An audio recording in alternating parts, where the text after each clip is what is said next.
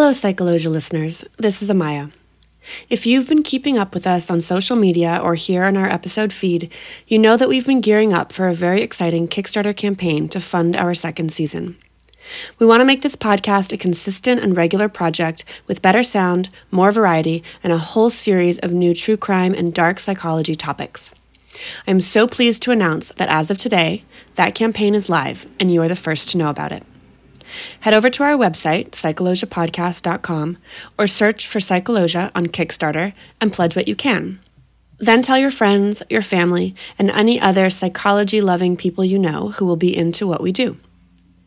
Some of the topics I'm excited about researching for this season include angels of death, brainwashing, child criminals, the use of cocaine in psychology, fasting girls, gender, LSD experiments on treating psychopaths, organized religion, everyone's favorite, the psychology of serial killers, sex, sleep paralysis, and so many others. If any of those fascinate you as much as they fascinate me, then help us make this happen. The campaign will be live for the next 30 days, and we need your help to reach our funding goal and make Season 2 a reality. In the meantime, we will be releasing a summer mini-season with 2 episodes, this is the first, so you can get your Psychologia fix. Thank you in advance for your support. On with the show.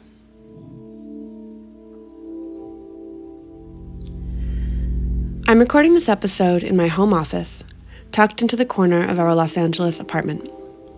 Outside is early summer, it is hot, and things are quite green and verdant. I can't hear any sirens, any screaming, any disturbing noise at all. It almost feels peaceful. Beyond this room, however, the world is in a tremendous period of unrest, fear, and instability. The current political climate has left people on all sides of every aisle reeling and desperately trying to figure out how we got where we are and where we go next. How have so many people stopped looking to facts as a guide for decision-making? Why do so many people embrace seemingly hateful rhetoric or get swept up in Facebook feuds with family members or grow so fearful and angry that they stop listening to reason and turn to their emotions for guidance instead? How have we all, and I do mean all, fallen prey to the messages that come from on high through our computers, televisions, and phones? As a card-carrying member of the science-believing, education-loving faction, I have found myself turning in part to what I know best to try and make sense of it all, and that is psychology. As far as I can see, all of this has a lot to do with the ability that some people or groups or parties have to successfully convince others of their perspective. And so that is our topic today. What is persuasion? Welcome to Psychologia, the podcast where we explore the science behind why we do what we do. I'm your host, Amaya Peralta. When your emotions control your actions.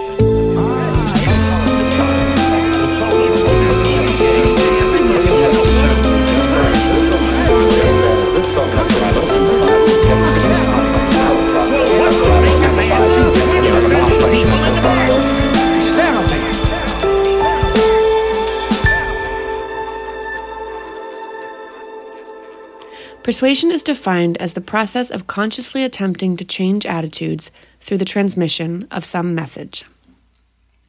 Beginning during World War II, psychologists began to study persuasion in earnest, focusing on when and how it occurs. In the 1970s, social psychologists became more interested in why people change their attitudes in response to persuasive messages.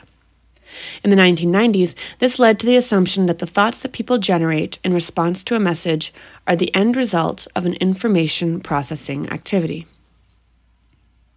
Persuasion can occur through both effortful and effortless thinking. Most theories of persuasion posit that people either attempt to carefully and intentionally judge the truth of a persuasive message, or they use simple decision rules to spontaneously and automatically estimate its validity. The most influential theory of persuasion was developed in 1986 by Richard Petty and John Cacioppo. It's called the Elaboration Likelihood Model, or ELM. The name refers to the probability that the target of a persuasive message will elaborate, or carefully analyze and attempt to comprehend, a message's information. The ELM assumes that people want to be correct in their attitudes, and they will engage in either high or low elaboration when attending to and processing persuasive messages.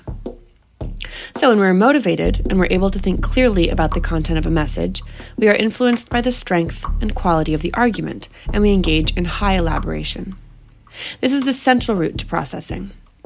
Whether central route processing leads to attitude change is determined by the proportion of thoughts that we generate that are consistent with, or counter to, the persuasive message.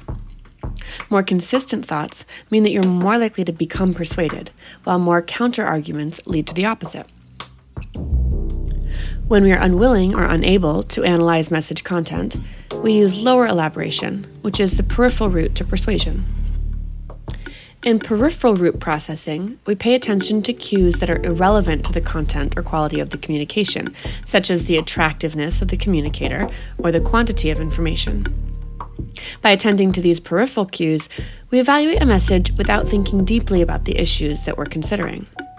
This means that it isn't necessary for a person using peripheral route processing to understand the message, and attitude change can occur without comprehension. So, when elaboration is high, central route thinking dominates, and when elaboration is low, peripheral route thinking is dominant. When elaboration is moderate, both routes are employed. And although attitudes can occur through either the effortful or effortless mode of processing, those that are formed through the effortless method are weaker and less predictive of behavior. A house made with straw may be easier to build than one with bricks, but is also much easier to blow down. Although almost everyone is capable of critically analyzing persuasive messages, some people may be more motivated to do this than others. This individual preference is called the need for cognition, or NFC. In 1982, John Cacioppo and Richard Petty designed a personality scale to measure NFC. Let's explore this concept with an exercise. Pause now, get a pen and paper, and follow along to find out whether you have high or low need for cognition. Ready? Okay. Listen to the following 8 items, and note the ones that you agree with. 1. I really enjoy a task that involves coming up with new solutions to problems. 2. Thinking is not my idea of fun. 3. The notion of thinking abstractly is appealing to me. 4. I like tasks that require little thought once I've learned them. 5. I usually end up deliberating about issues even when they do not affect me personally. 6. It's enough for me that something gets the job done. I don't care how or why it works. 7. I prefer my life to be filled with puzzles that I must solve. 8. I only think as hard as I have to. Done? Okay, let's score you. If you agree with the odd items, 1, 3, 5, and 7, and disagree with the even numbers, 2, 4, 6, 8, then you show behaviors that are indicative of a person with a higher need for cognition, while those of you who prefer the even-numbered items have a lower NFC. So what, you might ask? Well, people with a higher need for cognition tend to seek out difficult cognitive tasks. They use more central route processing and are more influenced by fact-based persuasive arguments. Those with a lower NFC are more likely to use peripheral route processing and be convinced by emotion-based messages. As a result, the attitudes of people with a lower NFC tend to be more easily influenced. Another important element in persuasion is how the persuader is perceived. Although the person delivering a persuasive message is technically more of a peripheral cue, this person is the message source, and therefore they are crucial to whether the message will produce attitude change. This is especially true if the recipient lacks the motivation to carefully consider the persuasive messages. People on the receiving end of a persuasive message pay a lot of attention to the credibility or believability of a source. Persuader credibility is based on perceptions of expertise and trustworthiness. Experts in persuasion appear to have extensive knowledge on the topic at hand, they look to be honest in what they are saying, and they seem unbiased. Any perceived bias can discredit the persuasive message. For example, research has shown that college administrators are more likely to be successful in anti-binging drinking campaigns that do not mention agencies or scientists with governmental backing. There are several studies that have supported the importance of perceived credibility in persuasion. One such was done by Hovland and Weiss in 1951. The pair asked American college students to read an article proposing that nuclear-powered submarines were feasible and safe. No such submarines existed at the time. They then attributed the article to either J. Robert Oppenheimer, the American scientist who supervised the development of the atomic bomb, or the Russian newspaper Pravda. Because it was the height of the Cold War, they hypothesized that Oppenheimer would be the most trusted source, and they were right. Readers who believed that the American had written the piece were more convinced of its veracity. However, when the participants were polled again several weeks later, Oppenheimer appeared to have lost credibility, while Pravda had gained some. Other researchers have found the same thing. Highly credible sources are most persuasive immediately following message delivery, but the credibility gap lessens over time. This is called the sleeper effect. Kelman and Hovland believe that the sleeper effect was caused by the fact that, over time, people forget the source of information and they are influenced instead by the message content alone. So, as time passed, Oppenheimer became disassociated with the message and it lost his persuasive power. To test the sleeper effect, Kelman and Hovland conducted a study in 1953 in which they reminded some participants of the information source, which is called the discounting cue, before retesting their faith in the message. As expected, the people who were reminded of the link between information and source did not display the sleeper effect.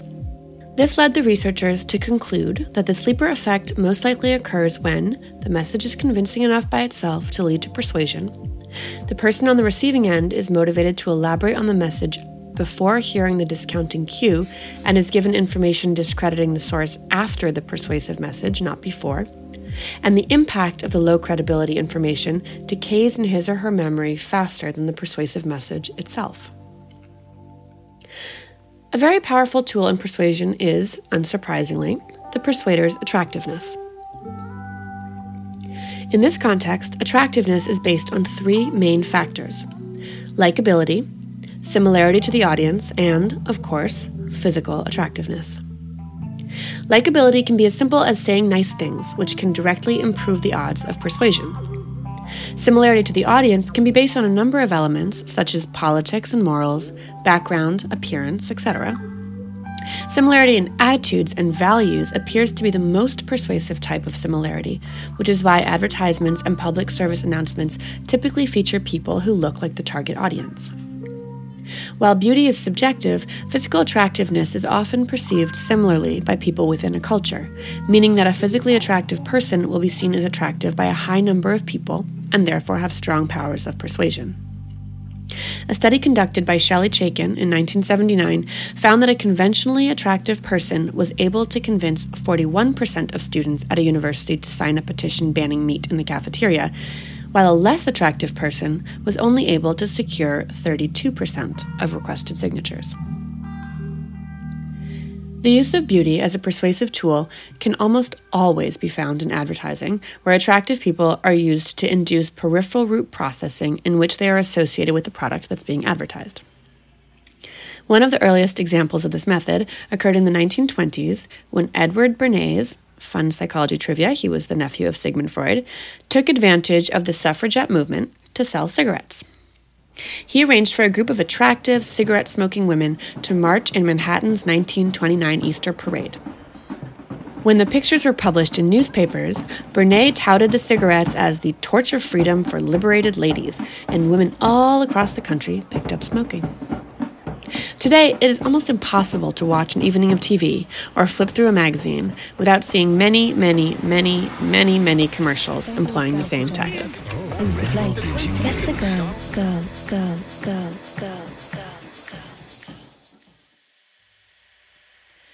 Another less obvious element of successful persuasion is speaking pace. Research shows that communicators who speak more rapidly appear more credible than those who speak slowly. Again, this can be seen quite often in commercials and other advertisements. But is fast talking always beneficial to persuasion? According to the Elaboration Likelihood Model, rapid speech is beneficial only when the audience's original attitude is opposite to the persuader's. In this situation, the audience's counterargument is short-circuited by the speed of the presentation, and there is less opportunity to scrutinize the message. The Federal Reserve to bring you immediate automotive relief. Take advantage of $10 million in lending power. And Fred Beat Subaru's established relationship with the area's top lenders. Attention citizens of Fort Wayne. Our new management wants your trade at Fort Wayne Acura and Subaru, even if you owe $15,000 more than it's worth.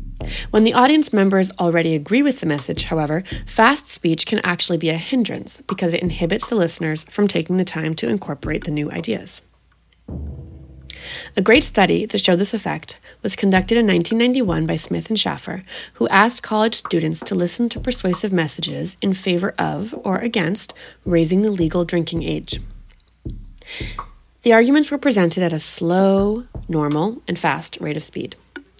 A survey given at the beginning of the study asked the participants questions that revealed their initial attitudes about the proposed law. When these same students were polled after the presentations, the elaboration likelihood hypothesis proved true. When students heard an argument that countered their own beliefs presented at a rapid pace, they were more likely to be persuaded. But the opposite was true when the listener already agreed with the argument. Emotional reactions can have a strong effect on whether or not a message is persuasive, and there is no better example of this than politics.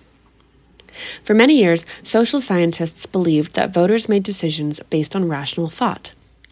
But, as just about anyone reading the news these days can attest, more recent studies have shown that emotions actually play a huge role in elections. I mean, there were policies that Bush or Romney or, McCain suggested that I wasn't necessarily on board with, but I didn't feel offended by them. Voting decision I've ever made in my entire life. I don't like Trump as a human being. I didn't make my actual decision on who to vote for really until the day of.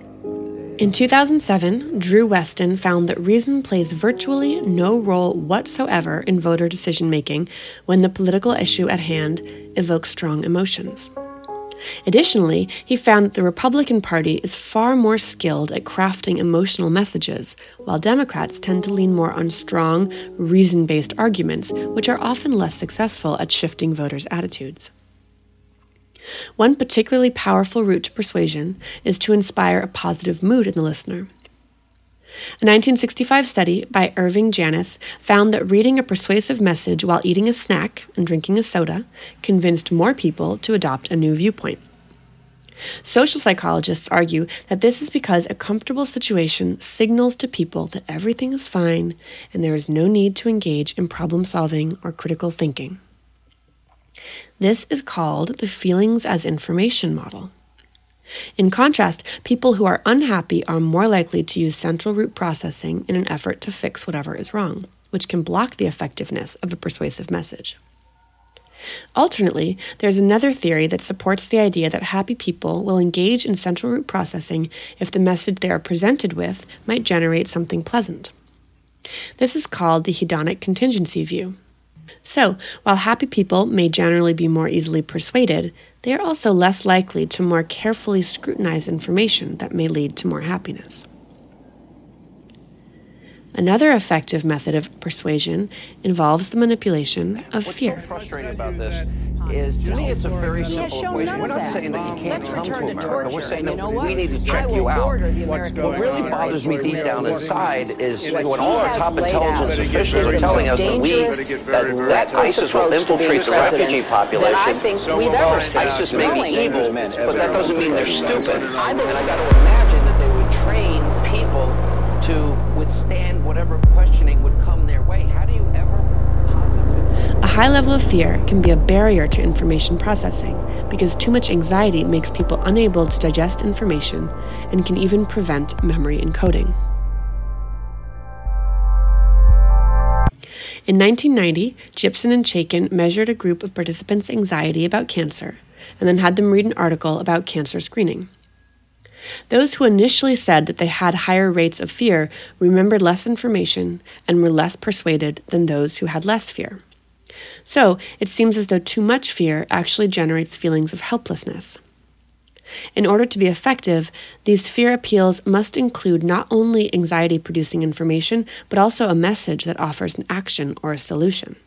I would bomb the shit out of them.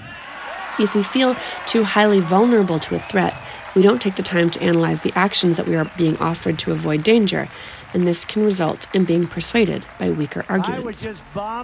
This is most likely the reason that many voters fail to critically analyze highly questionable social policies when they are introduced with fear appeals. That's right. I'd blow up the pipes. I'd blow up the I'd blow up every single inch. There would be nothing left. And you know what? Just as fear can inhibit comprehension, so too can humor. Many persuaders use humor as a means to appeal to an audience, but if the joke is not closely related to the information, it may be more memorable than the message itself. In order for humor to work persuasively, it must be closely tied to the presented material. A study conducted by Stephen Smith in 1994 found that people are motivated to use central root processing if they are exposed to humor that is relevant to a persuasive message. In these instances, humor can even encourage elaboration. I've ordered every federal agency to eliminate rules that don't make sense. We got rid of one rule from 40 years ago that could have forced some dairy farmers to spend $10,000 a year proving that they could contain a spill because milk was somehow classified as an oil. And with a rule like that, I guess it was worth crying over spilled milk.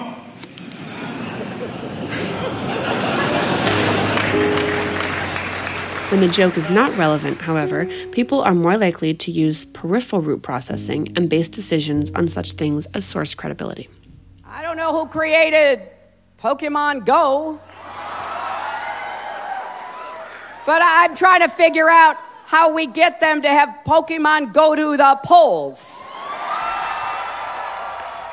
Another factor that determines the persuasiveness of a given message is whether it is one-sided or two-sided.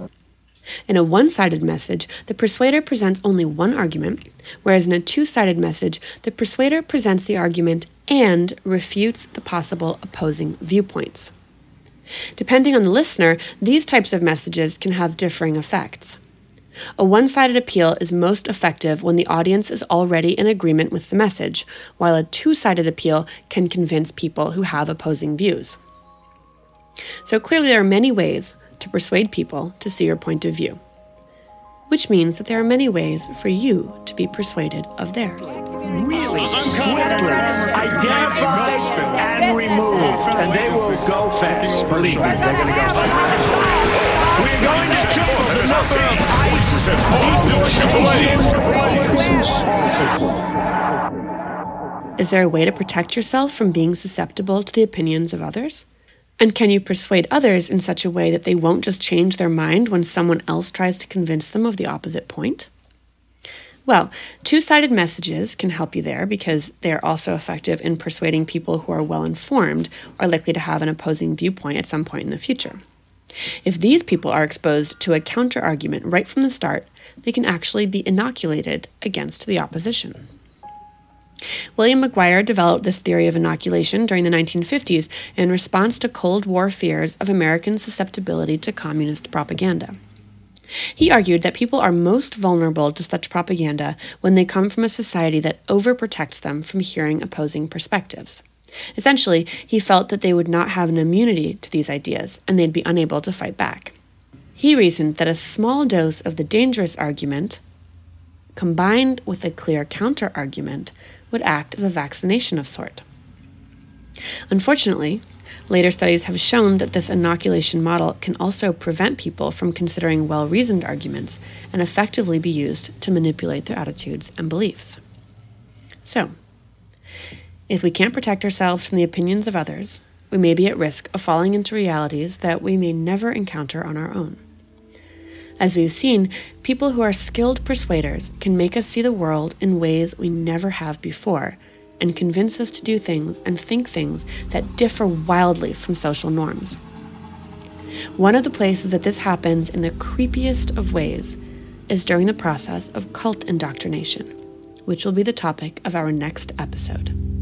So stay tuned, keep in touch, and do your very best to think for yourself. Oh, and support scientific media by giving to our Kickstarter campaign.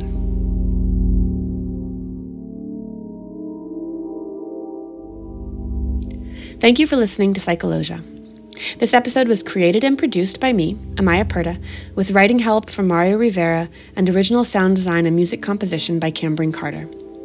You can find all of our episodes on iTunes, Stitcher, TuneIn, and SoundCloud. Take a moment to write us a review. It really helps us out. Please follow us on Facebook and Instagram at Psychologia Podcast or Twitter at PsychologiaCast, and visit our website for show notes and supplemental materials, or to subscribe to the Psychologia Report at psychologiapodcast.com. We'll be back soon with another episode exploring the science behind why we do what we do. When your emotions control your actions, psychologists find that control of emotions can be gained by understanding the stimulus-response pattern. When you have certain experiences, you respond with various emotions.